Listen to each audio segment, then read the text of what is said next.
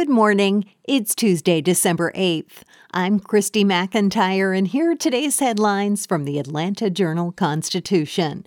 Our top story, President Donald Trump's efforts to overturn Georgia's election results have met a wall of opposition from an unlikely source, Republican state officials and G O P-appointed judges who have loudly rejected his calls to undo Joe Biden's narrow victory in the state. As two more of the president's legal challenges were quashed in court on Monday, Trump's pleas to top state officials to interfere in the election have been soundly rejected by Republican politicians he once endorsed.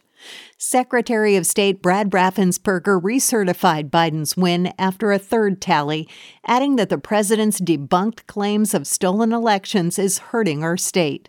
One of his top aides, Gabriel Sterling, lamented he had to embark on a Disinformation Monday campaign to correct pro-Trump falsehoods. Lieutenant Governor Jeff Duncan became one of the first senior Republican elected officials to acknowledge Biden's victory.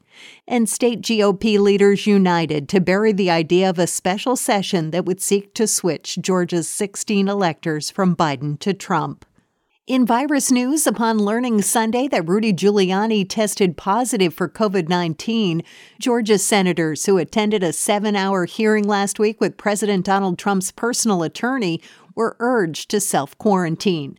Senate President pro tem Butch Miller, a Gainesville Republican who did not attend the hearing, said senators who participated in the Senate Judiciary Subcommittee meeting who have not previously contracted COVID nineteen were encouraged to quarantine for two weeks. Giuliani, a former mayor of New York City, did not wear a mask while in the Capitol. We are clearly disappointed that Mayor Giuliani disregarded the health and well-being of others by not wearing a mask when it clearly would have been appropriate, Miller said.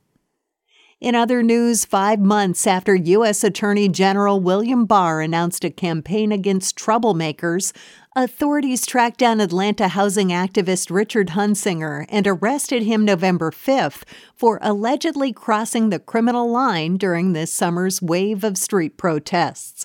Hunsinger is accused of taking part in the vandalization of an Immigration and Customs Enforcement building in downtown Atlanta during a July twenty-fifth protest where masked activists tossed Molotov cocktails and a nail bomb into the building. The building was closed at the time, but court records indicate at least one federal inspector was inside the building.